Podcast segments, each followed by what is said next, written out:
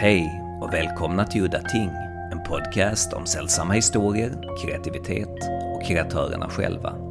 Mitt namn är Henrik Möller, musiken är skapad av Testbild och loggan till podden är gjord av Malmökonstnären Nalle Chinsky.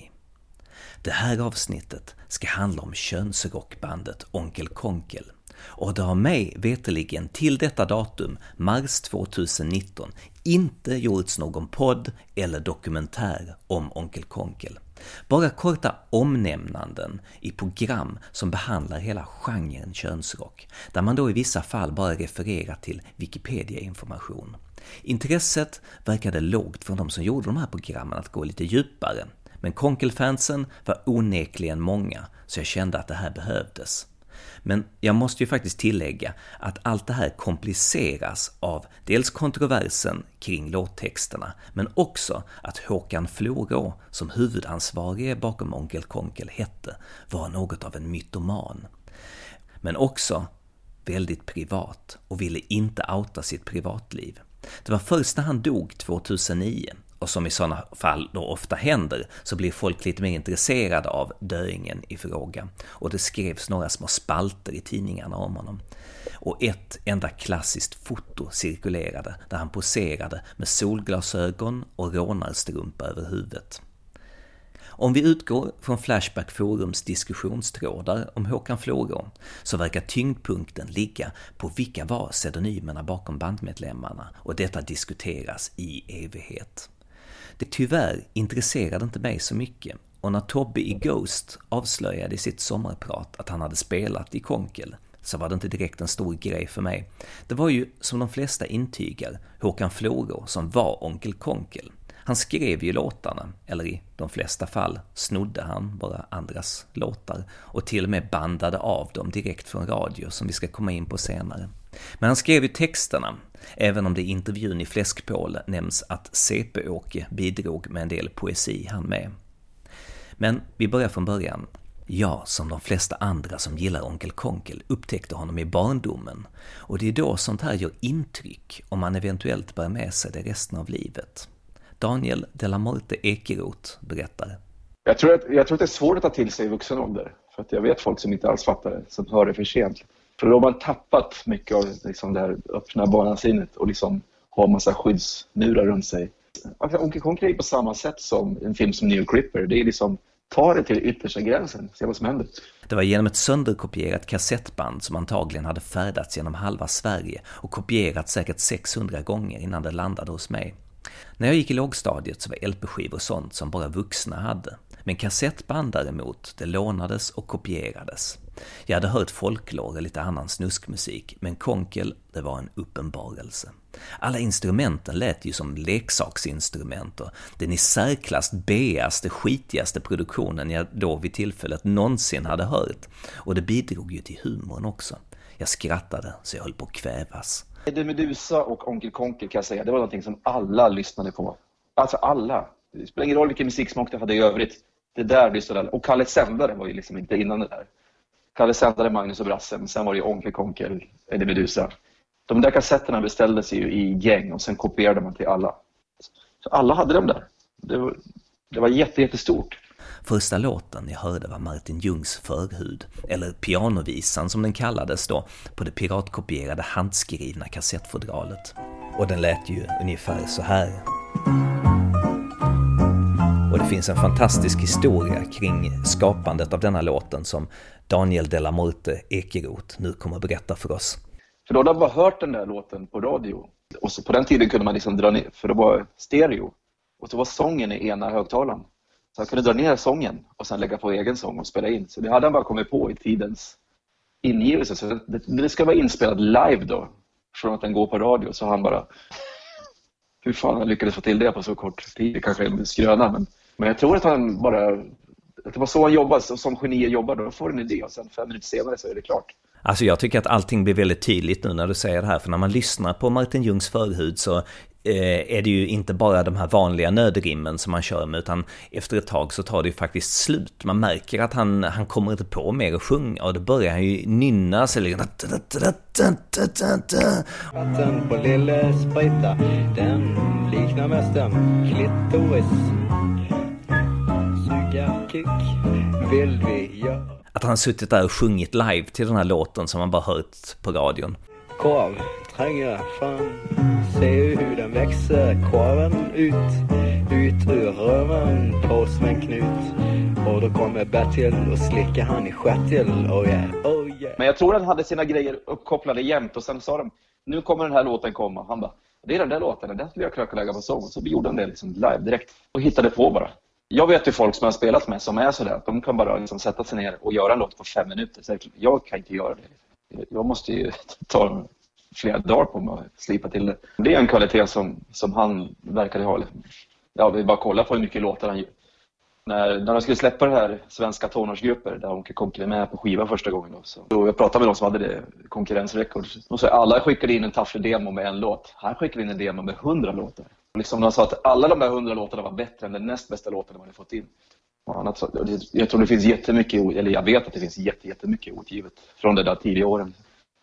Fys på varandra, runkade tillsammans, tog varandra i stjärthållet, sögs och kön och bad en bön ljuden är skeva. Alltså liksom, jag tycker att könsrocksidentiteten ligger i gitarrljudet. Sånt där. Det är liksom för mycket dist och det är konstigt. Och sen är det, det är inga riktiga trummor, det är en jävla rytmmaskin i bakgrunden. Och så den här jäkla rösten liksom, som är lite, lite nedrig med, liksom, med glimten i ögat. Det är, ja, det är bra, så det är bra låt. Men mycket av låtarna är, då, det är stulet. Liksom. Det är stulet från massa underground punk, punkband, mycket från Frankrike som inte jag kände till. Men han berättade om det, det här är snart från den låten. Så han hade ju ett jättestort intresse för speciellt punkrock då, visste vi oerhört mycket om. Både amerikansk och fransk punk, som inte jag visste det. Håkan Flågå var en väldigt privat person och, eller bara nojig för en massa saker som vi snart ska komma in på. Han hade ju till exempel alltid bandage eller dasspapper runt huvudet när han spelade live så han såg ut som en mumie. En av Håkans vänner, legendariska Sex Pistols-tanten från Mascara Snakes och även könsrockbandet 3CP'n. Hon körade ju utklädd till nazisthora på den där sista legendariska Konkelturnén 2002. Du kommer ju från de där trakterna nära Kalmar där Håkan växte upp. Hur kom du i kontakt med Onkel Konkel första gången? Vet hans, de här kassetterna, de var ju spridda där runt i småstäder och omnejd. Och så var det så här kopierade kassetter. Så när jag cyklade, jag hade egen häst och sånt. Och så vet, när vi cyklade till stallet och så där, då hade vi så här Onkel Konkel på ena sidan och Eddie Meduza på den andra. Men sen 1990, då flyttade jag upp till Stockholm. Lärde jag känna Äckel-Olli, han som har Konkurrens Records ihop med en annan snubbe då, som har gett ut alla Onkel Konkel-skivorna. Och då var jag ju på han som fan. Jag bara, om, om Onkel Konkel är med ute någon gång så här på krogen. Han, han var ju ganska skygg och sådär, men ibland var han ute när det var någon spelning eller någon galej. Då måste du presentera oss där. Jag är ett fan typ. Han bara, åh fan, åh, så här, han kan vara lite knepig så han vill inte bli igenkänd och det. Men så var det en kväll eh, på ett ställe som eh, Cool Jank Pelle hade rockklubb på ett ställe på Malmskillnadsgatan som heter Blue Funky. Och då kom Olli fram till mig och sa, ja ikväll är han med så här. Ja, jag pratar med du kan gå fram och snacka med honom om du vill. Så, här. så jag bara, wow, det är helt starstruck. Så jag gick ifrån jag bara, ja, jo, jag har hört talas här om vem du är och så här, och, och jag är ett fan typ. Och då var han så här pillemarisk och bara Ja, nej, men det är inte jag som är Onkel Konkel. Nej, och så stod han och höll på och extra lite där och så sa han så här. Ja, men okej då, sjung upp någonting så som ett bevis på att du inte bara snackar skit ungefär. Så jag började ju rabbla där bara. Jag har en jättetung och den är multitung för han är så jävla ung. Kommer jag ihåg att jag sjöng bland annat. Ja, då var han ju blidkad och sen så liksom blev ju vi skitbra polare på en gång. Man skulle kunna tro att han var helt så här, ja men galen. Du, så han, han var ju liksom jävligt vettig så. Och jävligt soft. Det var jävligt roligt när han var här på förfest för oss första gången. För jag bara, ah, vad, vad dricker du? Dricker du öl eller vin? Vad vill du ha för glas? Frågar man ju folk. Han bara, Nej för fan, jag var med mig färdigblandat. Då hade han en stor petflaska med färdigblandad grogg redan. Så det var lugnt. Han, han var scoutad, han klarade sig med det. Inga jävla glas. Var det en sån där stor 1-2 liters petflaska då som han hade blandat sin grogg i? exakt, exakt. Och där var det färdigblandad glas. Det var bra med det. Han behövde ingenting.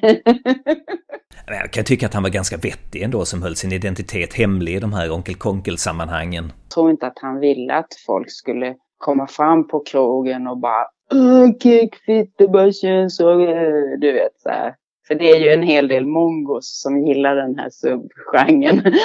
det ska vi inte sticka under stol med. Alla är ju inte så intelligenta. Så jag tror att han kände att eh, ja, fansen, men de, vi kan ha dem på en armslängds avstånd, tack. Lars Larsson från legendariska bandet En halvkokt i folie gjorde kanske den första intervjun någonsin med Onkel Konkel för fanzinet Fläskpåle. Och jag läste ju såklart inte det när det kom ut 1984. Sånt var ju otillgängligt för ett barn. Men innehållet i intervjun spred sig word of mouth som en löpeld hela vägen från Stockholm ner till Malmö. Och historierna om hur de satt runt ett bord och rökte på och söp tills de var redlösa och krälade runt på golvet för att att sedan då skriva en textrad var, runt, runt i ring skickar de runt bollen så att säga, ända tills låttexten var klar. Och det var först nu, inför detta avsnittet, som jag tack vare Christian Olsson från noisebandet Alfa Romania fick läsa det där mytomspunna numret i verkligheten och där se bilden som var tagen hemma hos Håkan Floro i soffan, där han, CP-Åke och Doris Klitoris sitter och skålar och ser glada ut. De ser faktiskt ut som helt vanliga ungdomar på 80-talet. Glada i hågen, Håkan med blont hår och runda välmående kinder. Inte direkt vad jag hade väntat mig. Lars, du måste berätta hur det gick till när du intervjuade den legendariske fläskpåle-intervjun med Mr Onkel Konkel. Jag frågade helt sonika. Jag tänkte, ja, man kanske kunde intervjua Onkel Konkel. Eh, jag hade ju inga förhoppningar om att det skulle funka. Eller att... Så eh, jag frågade en, en eh, kompis från Örebro-tiden. Och jag fick ett namn av honom.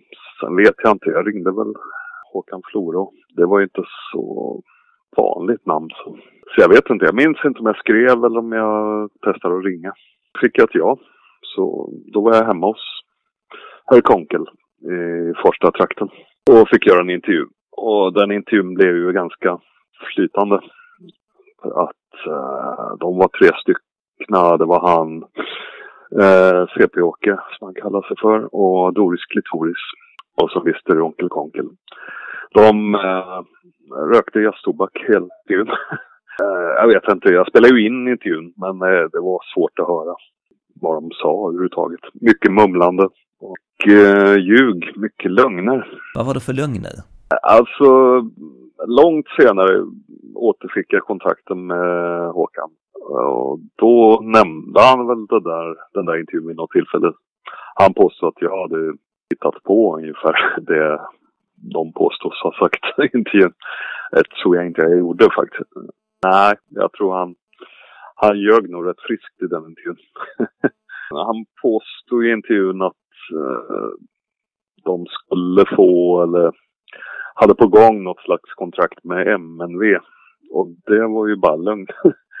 Men det där förnekar han att han någonsin skulle ha sagt långt senare. Men vad var Doris Klitoris roll i bandet? Tror hon kanske köra och sjöng lite grann. Det är väl när han började med syntar. Misstänker att han var tillsammans med henne då helt enkelt. Typ 84.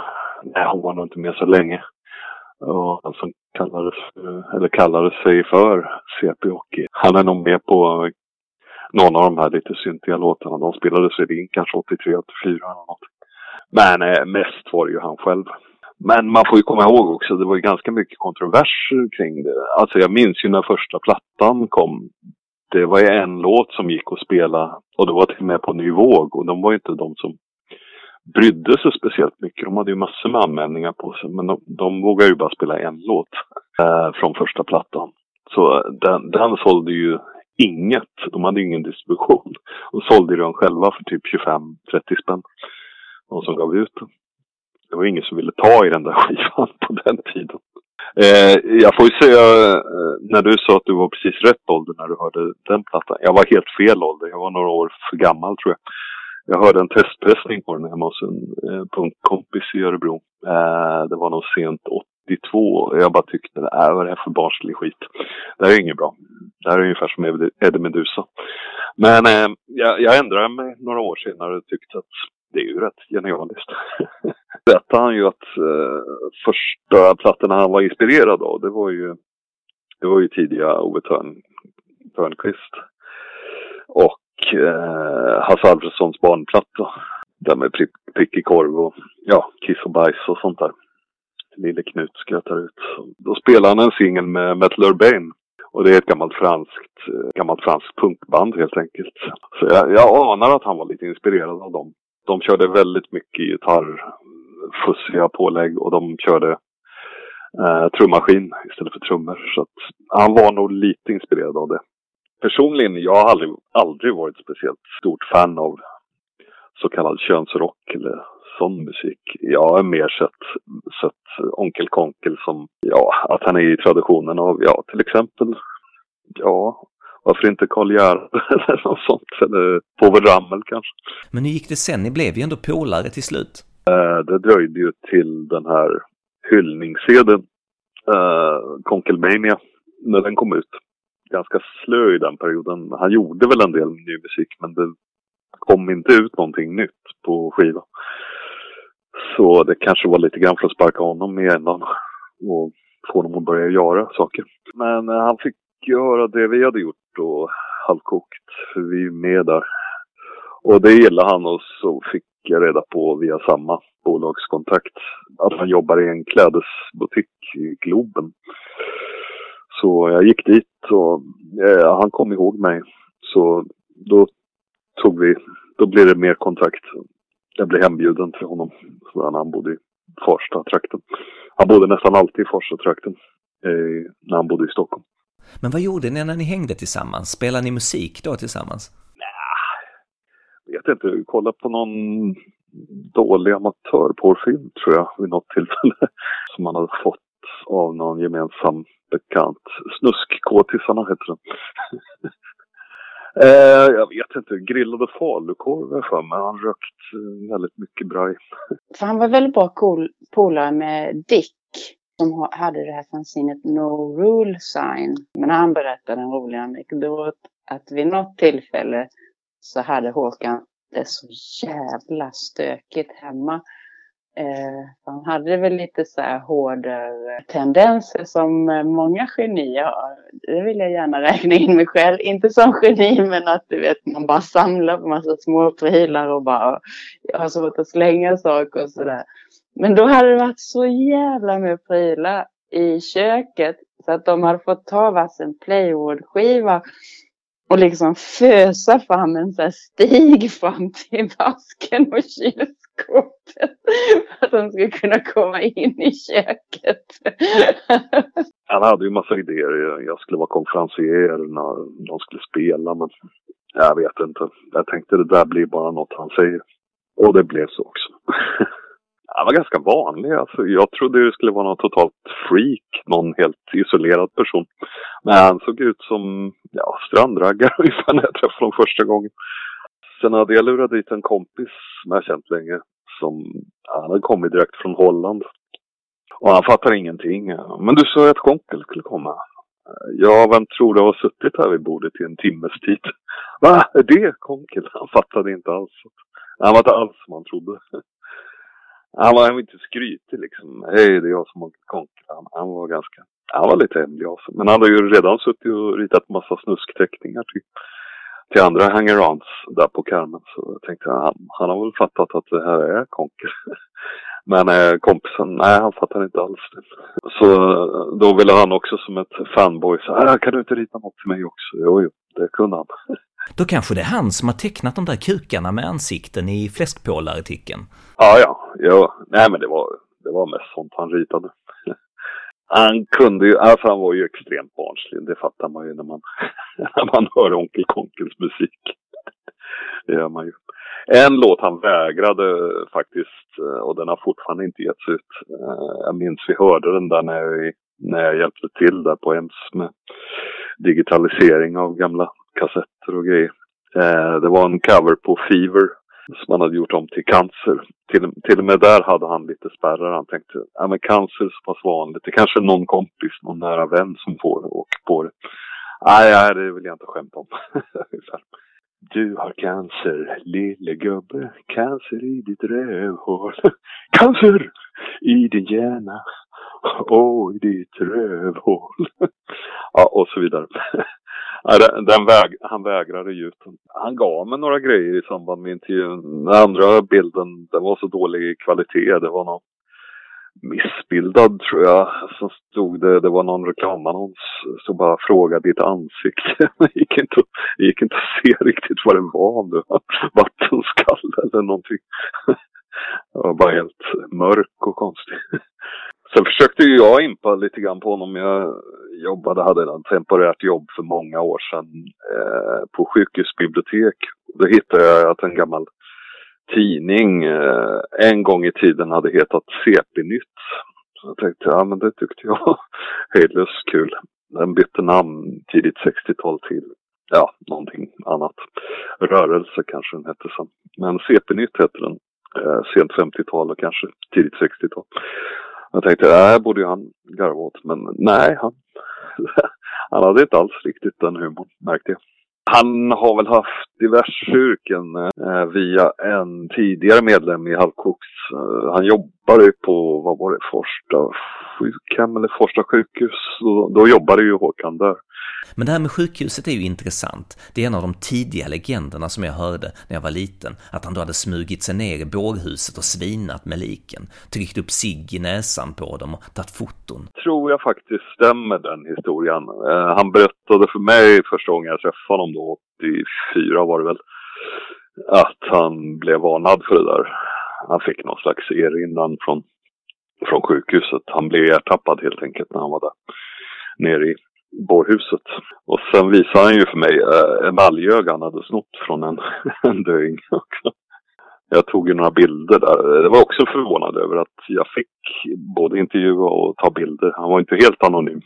Jag hade ju ingen kontakt typ de kanske fyra sista åren. Han brukade vara inne på mitt jobb på den tiden ibland. Men sista yrket jag visste att han hade det var ju att lägga sten och hålla på. Alltså typ trottoarer och grejer. Han jobbade på mentalsjukhus i Stockholm och du, du vet det här. Fitta, säg fitta, fitta Jesper, i du. Ja, det är att han har liksom bandat de här senila på mentalsjukhuset eller vad ja, det var. Och det är i och för sig sant, fast jag tror det var ålderdomshem han jobbade på. Eller jag är inte riktigt säker på det, men Ja, där i introt på Lage varit macho så är det ju då Lage, han hette ju Lage den här mannen som pratar, berättade Lars. Det visar ju sig att eh, jag trodde ju att det var Håkan själv då som höll på och pratade där eh, med förställd röst, men det var alltså eh, en riktig senil man som hette Lage på riktigt då, som pratar med den här ännu mer senila tanten som säger fittan gäspar. Men en sak jag fattade ganska snabbt Eh, kanske inte första mötet men långt senare när jag lärde känna honom igen. Det var att han hade ju ganska mycket nojor för olika saker. Det var inget han sa rakt ut men eh, jag blev påmind om det. Jag hjälpte honom med lite eh, gamla rullband, eh, kassettband och grejer som skulle föras över till DAT var det väl på den tiden. Så vi var på ele elektronmusikstudion jag skulle hjälpa honom med det där. Och då var det ju några andra från det här Conference Records som med. En träffade jag långt senare i Göteborg. Han, han sa bara, det enda jag minns om det, det är att Håkan bytte strumpor hela tiden på elektronmusikstudion. Jag eh, sa bara, det där kommer inte jag ihåg. Äh, han hade väl någon noja för någonting, att han luktade något eller någonting. Så det höll han på med tydligen hela tiden. Jag minns att vi skulle ner till eh, EMS. Musikstudion var väl närheten av eh, polisstationen så han på några snutar och då, då vart han nojig. Minns jag. Tänkte jaha, har han något drogrelaterat att han har åkt dit för det någon gång? Eh, han förklarar aldrig någonting men eh, han vill inte ha med dem att göra ungefär. Det var det enda han sa. Vi blev bjudna ut med en av skivbolagsbossarna på en restaurang. Det var ju trevligt. Inga problem. Uh, sen föreslog ju herr eh, bossen att vi skulle ta några öl på Kvarnen. Men det vägrade Håkan. Så, uh, det gick inte att förmå honom. Så, han var för nojig liksom. Han gick inte på sådana ställen. jag, jag, vet inte vad det handlade om. För flera år senare var jag ute med honom. Det var mitt i veckan. Vi var på Carmen tror jag. Sen var vi faktiskt på Kvarnen. Det var skitkul. Uh, han hade inga sådana nojor då alls. Jag vet inte, han, han fick för sig saker ibland. Men han, han var väldigt frikostig frikostig. Man var hembjuden till honom. Han bjöd på kök, eh, lagade mat. Så, trevlig värld. Och sen hade han ju sin uh, fina halv ihjälbitna kråka som han räddade någon gång. det var ju fint. Han var ju väldigt stor djurvän. Så det var väl två eller tre hundar vid det besöket. Den där kråkan, eh, rätt stor kråka dessutom, som var i någon stor bur. Det var lite katter också. Eh, de, de sprang omkring rätt vilt i lägenheten minns jag. Han var en jättefin person. Så det var liksom inte bara dumheter som rörde sig i den där knoppen utan han var jävligt vettig också. Det påminner mig om min brorsa för han samlade på djur när han var liten. Så han, han drog hem kajer som vi hade i, i garaget som sket ner överallt. Så matade vi dem med där vovhundmat. Kommer jag ihåg. Det var lite den nivån. Men... Det var någon som hade nyligen lyssnat på den här dokumentären. Det var en radiodokumentär om eh, Eddie Meduza. Och eh, den personen då som förmodligen kände Håkan lite bättre än vad jag gjorde. Eh, sa bara att det var många paralleller till Håkan. Han var förmodligen också rätt mobbad när han var liten. Så det var ingenting han snackade om överhuvudtaget. Men han var nog lite outsider när han växte upp i Kalmar. Och det är ytterligare en, en eh, grej jag trodde var ljug, en ljugarhistoria. Eh, det börjar ju egentligen inte med Onkel Konkel. Utan det började med ett punkband i Kalmar som hette Bult, där han var trummis. Och jag har alltid trott att det där var, är det hittepå historia Att de var förband till Ulf Lundell i en folkpark. Men eh, sen har jag träffat en, en, en, en kille från Kalmar och han var på den spelningen så allting stämde faktiskt. Eh, det stämde att Ulf Lundell hade sagt åt eh, arrangörerna de där jävlarna ska inte ha någon belysning. Eh, så att eh, närmsta sörjande kan man väl säga, de, de stod längst fram med ficklampor för att de skulle få lite scenbelysning. Och eh, det stämde också att de bröt eh, ljudet i en evig, evighetslåt, eh, första låten, Sugkuk. Jag vet inte vem som bröt, men det var väl arrangören kanske som bröt ljudet. Stängde av strömmen. Så att det, det, det där var faktiskt en sann historia. Jag trodde inte på det när han berättade, men jag fick höra det flera år senare. Det där. Att det, det, det stämde faktiskt. Bult, det här gamla bandet, de gjorde ju några spelningar. Eh, det är ju med en snutt där på eh, Gyllene Tider-plattan. Det är ju Bult faktiskt. Vad det nu är för någonting. Imse Visa Spindel kanske. Det var en tidig låt som kom till då på Bult-tiden. Eller ja, den låten är ju snodd. Texten var lite snuskigare än originalet. Men var Bult som Onkel Konkel då också? Hade de också så här snuskiga texter? Ja, inle inleder man spelningar med sugkuk så tror jag man hade ganska snuskiga texter då också. Uh, han, han berättade ju mycket om sångarna i det bandet. Uh, men de hade ju, han hade ju ingen kontakt med de Bults-människorna. Det var ingen, ingen av dem som dök upp på hans begravning heller. Eh, han kallades för Bushis, brukar han säga. Han, han var stor. Han tålde mycket sprit. Enligt en skröna kanske, eller kanske en riktig sann historia, så eh, var det kända punkbandet Ebba Grön nere i Kalmar, eller däromkring i trakten. Kanske var Karlshamn. Jag vet inte. Och eh, Bushis i Bult tänkte jag, jaha, de där stockholmarna, de, de får inte överglänsa oss. Så innan spelningen så tog han med Tåström backstage och fick honom redigt full. Ebba Grön gjorde ingen bra spelning. Stockholmarna lyckades inte överglänsa lokala förmågorna. Första riktiga spelningen, det var ju Hultsfred där. Sångbladet har jag faktiskt från Hultsfred. Som hans eh, dåtida eh, tyska flickvän översatte från svenska till tyska. Alla snuskiga texter. Eh, jag kanske avslöjar en, en hemlis nu. Det är ju en person som senare spelade i Dungen. Han var med den spelningen. Eh, Reine Fiske. Och han skämdes väl över det där en del. Men han är ju perfektionist. Han är rätt skicklig gitarrist. Så han, han tyckte att det där var rena skräpet han tyckte väl att han inte gjorde någon bra ifrån sig. Sen var det Stefan Dimle, Mellotronen Records. Han, så var det något mongo helt enkelt som en hade fixat. så han förgyllde ju den spelningen. Jo, det var ju en snackis minst sagt. Det var tydligen en vän till Håkan. Han tyckte ju att det var skitkul. Han berättade i en intervju att han liksom var med till 100% på det här och tyckte det var bland det roligaste han har gjort i sitt liv. Men det var ju skitsamma för folk blev ju rasande ändå och det blev ett jävla liv kring det där minns jag. I slutskedet av den här podden så fick jag tag på Bajsmannen som hade en väldigt intressant anekdot att berätta angående den här så kallade mongoloiden på scenen på Hultsfred. Nej, han var inte alls mongo. Han var ju lite speciell och lite rolig så, men han var inte efterbliven eller mongoloid var han inte även om han såg ut som det faktiskt. Så där sticker vi hål på den ballongen. Kurt, eh, ja Kurre heter han ju. Han har jag supit med ett par gånger. Så, så han suttit bara jättefull så här. Vad fan Kurre, vad är det? Bara, så bara suttit och pissat på sig och varit jättefull. Inget ont i det, men det gör man väl själv. Men han har du skitit på dig Kurre eller vad?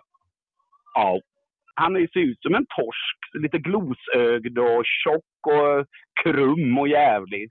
Så att eh, de lanserade honom som mongo, han drog vitsar och sånt. Sen sänkte de ju bara hans mikrofoner mitt i låtarna. Det finns ett klipp som jag inte hittar, men det är någon som kommenterar att apropå det här med skandalen på Hultsfred, så tror jag att det var på Nalenspelningen tio år senare efter Hultsfred då, så hissar de upp rullstolsbundna vid sidan av scenen och det här vittnet tänkte att vad fan, nu igen, har inte Håkan lärt sig någonting? Men då visade det sig att det var handikappplatsen som fylldes med rullstolsbundna. Och det här kan ju vara intressant för de präktiga moralisterna som gnäller och vet att det faktiskt var rullstolsbundna och vissa av dem med CP-skador som var Onkel Konkel-fans och de hade kommit dit till spelningen. Nu så måste vi gå in på den här legendariska tredagarsturnén Stockholm, Göteborg, Malmö. De la Morte och Sex Pistols-tanten var ju med och spelade och körade i det bandet. Jag repade i, vår, i våran replokal. Och sen, jag fick ju, I början fick jag bli kapellmästare för jag hade ju haft ett Onkel Konkel coverband. Så jag kunde ju alla låtar fortfarande. Så att, eh, och det, det, kunde ju inte Håkan kan jag säga. Han var ju ganska borta. Men eh, det, vi repade väl jag vet inte hur många gånger, fem, tio gånger kanske. Jag vet när vi skulle repa inför den där turnén. Eh, för han, han var ju en tjackis, det tyckte han ju om. Han tyckte nog om det mesta kan jag tänka mig. Men, men, men när vi skulle repa och sådär så då ville han gärna röka på. Och efter han hade rökt på så var han ju helt hopplös. Du vet, för då, han hade fått för sig att han skulle spela gitarr också. Och då höll han ju på med ljudet, du vet i en halvtimme. Alla stod så här färdiga och bara, ja, ska vi börja? Och han bara, ah, ja, det lite. Och skruva, skruva, skruva, du vet. Och så bara lät ju typ likadant eller så här hur han än gjorde. Och han bara, jag är inte riktigt nöjd med mitt gitarrljud. Så bara, men Håkan, du ska inte spela så mycket gitarr. Så liksom, men Håkan, det kanske är bäst att du inte spelar någon gitarr alls. Vi har ju faktiskt två gitarrister som är väldigt kompetenta. Eh, ja, så det fick vi ju övertala honom att han skulle ge fan i det där. Alltså han tog ner alla sina alla leksaker han hade som han hade samlat genom åren för Onkel Konkel. Tog han ner till våra replokal. De, de låg ju där fortfarande när han dog. Vattenpistoler, så konstiga dockor han hade byggt om till CP-skadade då, sen rullatorer. Det var, det var allt möjligt krimskrams. Alltså det var flera resväskor med konstiga saker.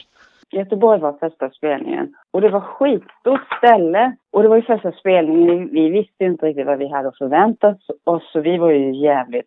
Vi var ju lite nervösa innan faktiskt. Bara, vad, vad kommer att hända? Och du vet, det bara väldig info. Och det var ju slutsålt. Jag vet inte hur många hundra det var.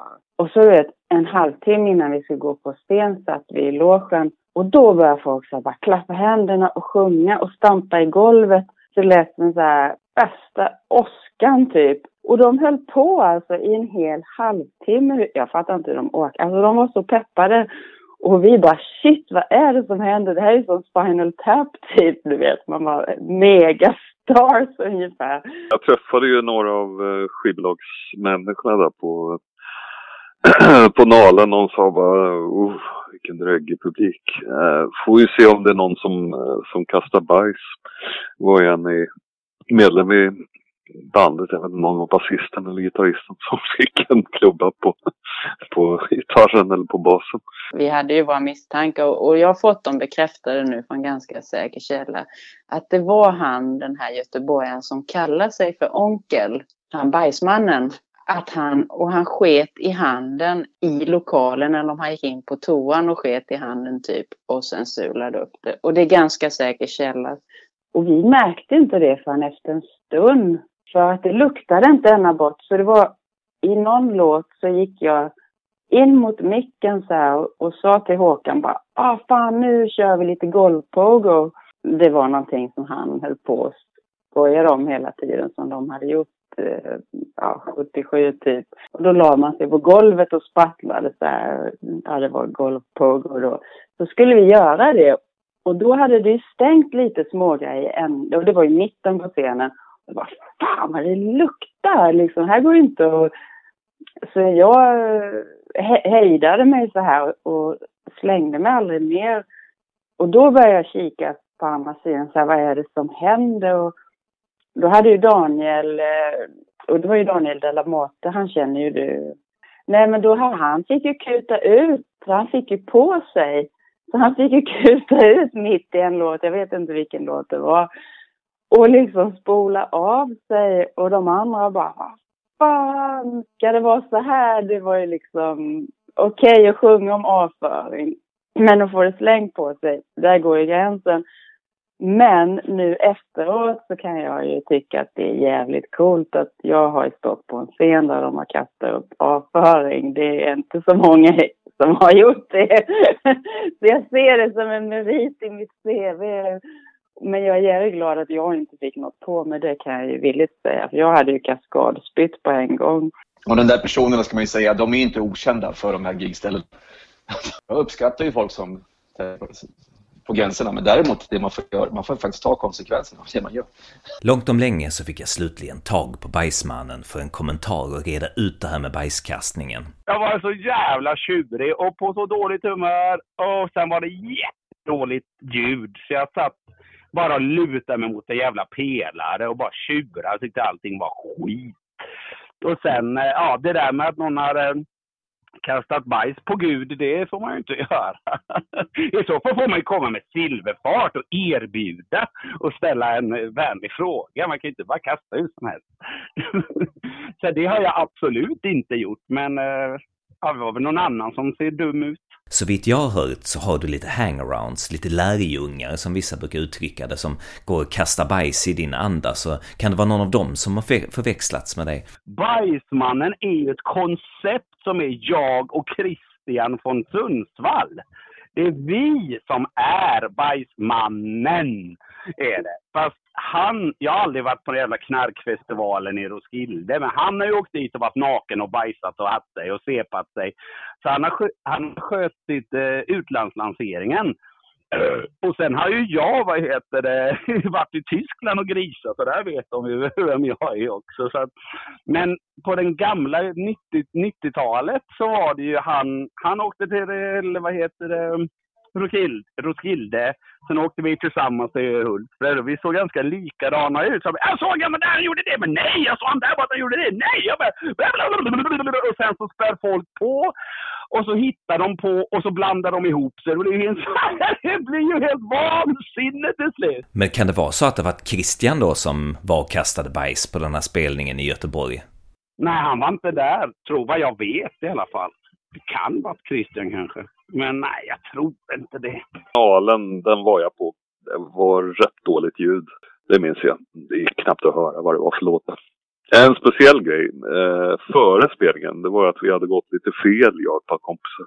Och fick upp för trapporna där till Regeringsgatan. Och då hörde vi hur alla i som stod och köade utanför bara skanderade Sieg Heil för fulla muggar. Och det var för att de trodde att det var Onkel Konkel som hade kommit dit i färdtjänst. Men eh, det, var, det var någons kompis till Håkan som hade använt. Så alla började heila mot någon stackars, stackars person med, som åkte färdtjänst dit. Det var inom parentes den dräggigaste publiken jag har sett på en konsert tror jag. Hela, hela kön utanför finalen stod och heilade. Det var ju absurt när man kom dit. Det var ju hundratals personer som stod och skrek Sieg Heil. Idag, det hade liksom... Snuten hade kommit stoppat det där, det är jag helt övertygad om. Idag kan ju liksom, Onkel Konkel kan ju bara existera idag för att det är gammalt. Och jag tror att när vi gjorde den där lilla turnén, det hade inte gått att göra idag. Jag tror inte att de hade vågat boka det. Sen är det rätt många i publiken, de hade inte samma inställning till, alltså det får man ju förstå. Det var lite dålig stämning tycker jag, i Stockholm. Inte Göteborg och Malmö. Det har varit, en jäkla clash med alla, för det är väldigt olika människor som lyssnar på det. Så det blir en clash på en konsert. Liksom. På en hårdrockskonsert så är det lätt för alla är likadana. Det blir inget bråk. Men det var, det var spänningar kan jag säga, för det är syntare, hårdrockare, punk. Det är alla möjliga som lyssnar på det där. Folk hade väl inte förväntat sig att det skulle vara två tjejer med som såg ut som nazister typ. Så att vi gjorde ju verkligen succé jag och Mona och det var ju mest bilder på oss sen du vet ute på nätet och sådär. Och då, alltså det var ju kravallstaket och så. Men de, alla som stod längst fram framför oss, de stod ju liksom med byxorna neddragna och visade kuken hela spelningen igenom. Och vi bara, men vad fan, de står ju liksom nakna här framme, vad håller de på med? Och då var de ju helt i extas och bara stod och vrålade allt möjligt. Typ så här, hora och du vet att ja, det får man ju ta med en klackspark i ett sånt sammanhang. Men de var liksom, de var så inne i det så de trodde liksom att eh, vi var någon slags nazisthoror på riktigt, du vet. De fattade inte att eh, det var utklädning. Alltså, ja, det var sån stämning så det var helt magiskt.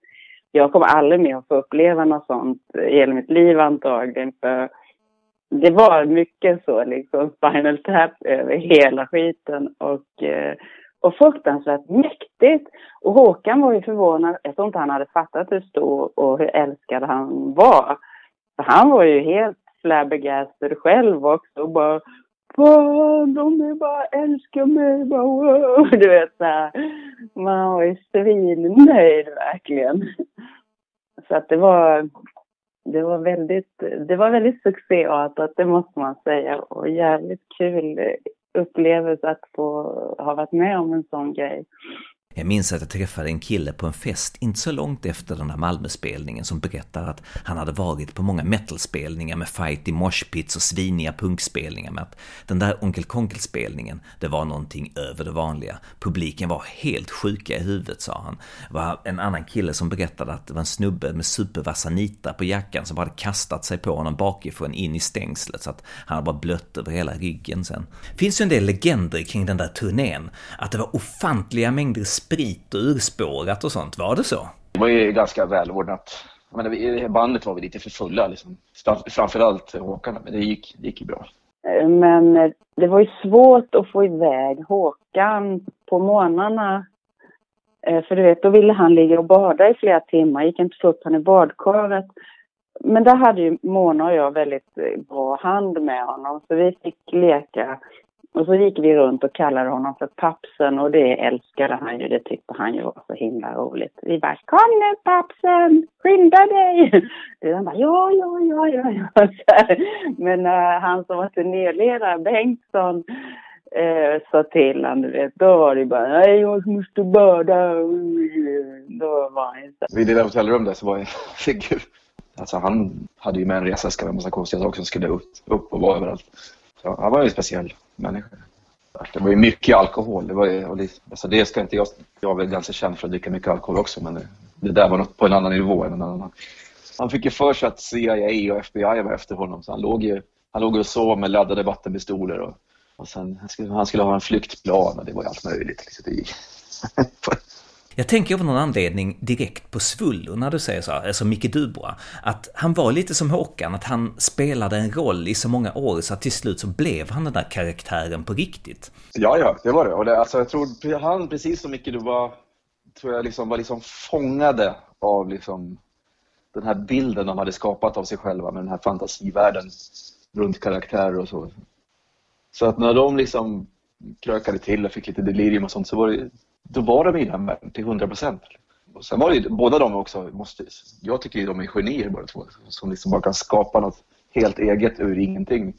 Och jag, jag avskyr folk som tycker illa om Onkel Konkel för det är så jävla bra tycker jag. Det är liksom och den där könsrocksgenren hade inte funnits utan Onkel Konkel. Det är det enda bandet av kvalitet. Och det är på en helt annan nivå än alla andra band. Som även, de, kanske, de kan vara roliga en kväll, men Onkel Konkel, det är liksom har så många liksom skikt av genialitet, tycker jag.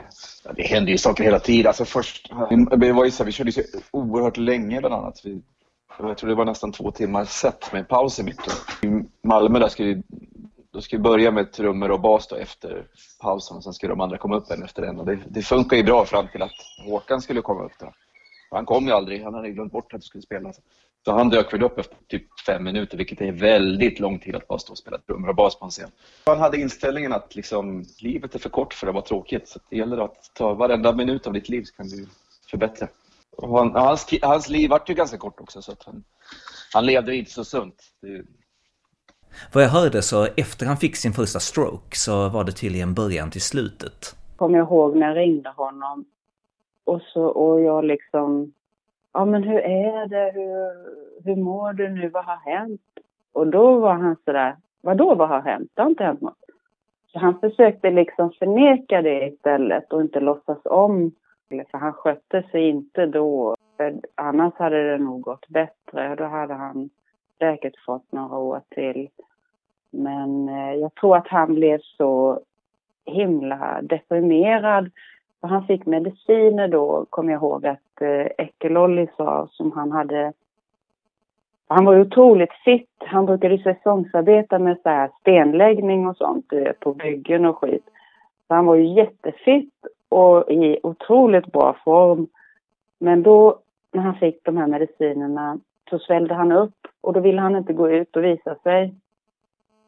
Och så låg han väl säkert hemma och tröstade sig kanske lite då och det var väl säkert inte bra. Minns du sista gången du pratade med honom? Ja, alltså, och det här är lite beklämmande. Sista gången jag pratade med honom det var ju på midsommarafton. Nu kommer jag inte ihåg vilket år men det var precis när han hade fått första stroken. Och, och då pratade vi länge och sådär. Men då, då var han ändå vid gott mod. Och sen, för han brukade gilla att ringa när han låg i badkaret. Du vet, han hade en sån här fast vägtelefon i, bad, i badrummet. Så då brukade han ligga och okynnesringa. Och då visste man att det blev så här 45, en timmes samtal minst. Och så kom jag ihåg, jag var så stressad det var några månader efter det här midsommaraftonsamtalet då. Så ringde han och jag var skitstressad. Jag skulle till replokalen och jag bara shit, eh, han pratar ju så länge. Det jag, och han jag hade svårt att, det är svårt att avsluta så här, samtal med honom. För att han är så rolig att prata med också. Så jag bara, jag, jag svarar inte. Jag, jag ringer upp sen istället när jag har tid att prata. Och sen dog han. Så jag svarade aldrig det här sista samtalet han ringde till mig. Och det har ju grämt mig något djävulskt. Det kändes inte bra i magen. Efter han gick bort eh, så fick jag en inbjudan till begravning. Det var en mycket bisarr begravning för övrigt. Eh, med tanke på vilka som var där. Det var ju väldigt eh, standardbegravning och det kändes ju inte alls som, eh, är det verkligen han som begravs? Det är massa prat om kristendom och vilken djurvän han var. Det var han ju för sig. Eh, någon eh, beskrev det som efteråt. Eh, ja, tur att hans morsa inte var där. Då hade han klivit upp ur kistan och gett henne en smäll på käften. Så den, den sanningen, det var tydligen en sanning. Han hatade sin mamma ganska ordentligt. För det berättade han. Hon var inte, på, hon var inte närvarande på begravningen. Men eh, det berättar han eh, då han levde. Att eh, eh hon sket i honom när han var barn ungefär. Hon skickade Eh, lite pliktigt eh, pengar då och då, någon gång per år till honom. För mig ljög han om eh, vilket år han var född. och då, då berättade den här kompisen att ja, han ljög ju om att han inte hade några släktingar. Han sa ju att han var enda barnet. Det var ju inte sant. För på begravningen kom det ju både hans pappa som då levde i alla fall och en äldre bror och en äldre syrra. Men det här fick jag ju reda på först efter han gick bort. Men visst, med tiden lärde man sig att man skulle kanske inte ta allting han sa för sanning. Det blev ganska snabbt klart för mig varför det fanns så lite info där ute om Håkan Floro. De i den innersta kretsen ville inte prata om det här av olika skäl. Oftast på grund av lojalitet mot Håkan för att han ville vara så privat. Mot slutet av klippningen av det här avsnittet så kontaktades jag av en mycket nära vän till Håkan, som ville förbli anonym. Han ville inte bli inspelad, men jag fick lov att citera honom på allt han sa. Vi kan kalla honom för X. X påstod att Håkan inte var Onkel Konkel privat och att han var så tråkigt normal att det skulle sabba myten för fansen om han skulle sitta här och berätta om det. Men jag höll inte med. Med tanke på alla de historierna som faktiskt var sanna om Håkan, så kan han ju faktiskt inte bara sitta där och påstå att han var vem som helst. Det var ju trots allt hans egen humor på skivorna, plus att han snodde emaljögon och fotade lik och ritade kukar till folk på krogen. Han var ju ändå lite Onkel Konkel privat. Och då höll X ändå med mig lite grann och vi flabbade åt det. Som vi precis hade nämnt så var banden när Onkel Konkel spelade live ihopsatt av lite blandat folk. Men när Onkel Konkel spelade in i studio till skivorna så sa X att det oftast var Bultmedlemmarna som var med. Exakt vilka och hur många av dem som var med gick vi inte in på så jag vet inte. Men av Konkels tidiga låtar så var det faktiskt många av dem skrivna till Bult. Och när Håkan flyttade till Stockholm sen så tog han med sig många av de låtarna när han började göra musik själv så att säga. Ensamheten och det privata var också någonting som vi diskuterade. Det återkom gång på gång. Håkan bodde ju med massa djur och han hade, som han hade hittat och tog hem. Grodor, hundar, katter och den där kråkan som var helt enkelt enklare relationer för honom med människor. X sa att ett av Håkans stora problem var just det här med relationen till andra människor. Och eventuellt så hade han någon bipolär diagnos. Han hade svårt att hålla kontakten med folk i varierande utsträckning. X berättar också att när det kom till att leverera musik till skivorna, till skivbolaget, så var eh, Håkan en rejäl slöfock och allt tog sån jävla tid. Skivan Onkel Konkels fantastiska äventyr från 1999 var då enligt Håkan själv hans Dr. Pepper och han var ganska uttömd efter den. Sedan enligt X då så tyckte han inte att det kom så mycket mer av kvalitet ur honom efter den skivan. Jag sa att jag kunde relatera till det här med galghumorn. Folk som har grov galghumor har oftast varit med om ett och annat och det blir liksom som en ventil. Det där kommer inte från ingenstans och X berättade, som tidigare sagts, att Håkan hade det jobbigt hemma och då i synnerhet med sin mamma. Han berättade att Håkan hade varit gravt alkoholiserad redan i barndomen och att hans mamma tvingade honom ta antabus så tidigt som vid 14 års ålder. Jag tänkte på Eddie Meduza som ville göra dansbandsmusik, men könsraggarrocken var det som slog så han liksom drevs in i det fast det egentligen inte var det han helst ville göra. Hade Håkan några andra musikambitioner? Ja, sa X, han gjorde lite annan musik så här, Eh, men det var typ olyssningsbart enligt honom. Vad var det för genre då, frågade jag. Sa han att det var en sorts porrdisco, det var det närmsta han kunde beskriva det som och sen flabbade vi åt det. Vi pratade om de på skivbolaget Konkurrens Records som gav ut hans musik, att de var rejält trötta på hela grejen, i synnerhet vid tillfället när Håkan dog. Allt bråk och alla hot de hade fått utstå genom åren. X drog upp Mr Cool-drevet som ett exempel på en modern motsvarighet. Att det finns en massa folk där ute som bara vill bråka, trots att vem som helst som hör på Onkel Konkels musik fattar att det är flams och trams. Men de här människorna, de vill inte förstå. De har bestämt sig redan från början att det här ska anmälas, det ska hängas ut, det ska hotas och i vissa fall till och med mördas. Får faktiskt skatt åt vad som helst, man ska inte skämmas. För vissa är så här väldigt moral och liksom försöker få skämmas, försöker få folk att må dåligt. Och det tycker jag väldigt illa om. Han är tvärtom, han försöker få folk att må bra. En annan historia var att en av killarna från skivbolaget faktiskt hade varit tourmanager på Hultsfredsspelningen och haft en sån jobbig upplevelse med Håkan där att han vägrade när det väl var dags för den här tredagars turnén.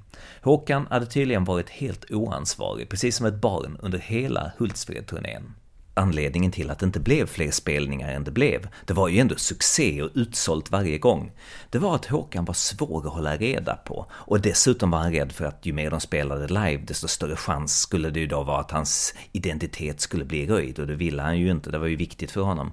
Sen så får man ju komma ihåg att det fanns ju faktiskt inget band Onkel Konkel, utan varje gång de skulle spela live så fick ju bolaget, eller vem det nu var som drev turnén, vid tillfället sätta ihop ett helt nytt band. X krossade också några myter åt mig, bland annat som Lars kompis hade sagt att Håkan skulle varit mobbad i skolan. Snarare tvärtom, säger X. Håkan var en stark ledarfigur och ingen förtryckt person. X trodde heller inte på att Håkan hade sjungit in Martin Ljungs förhud live. Men det förstår jag inte varför det skulle kännas så orimligt. Alltså man hör ju direkt att det är improviserad sångtext. Ja, men då sa X att jo, Håkan hade ju i alla fall sagt att det var så det gick till, så vi lämnade det där.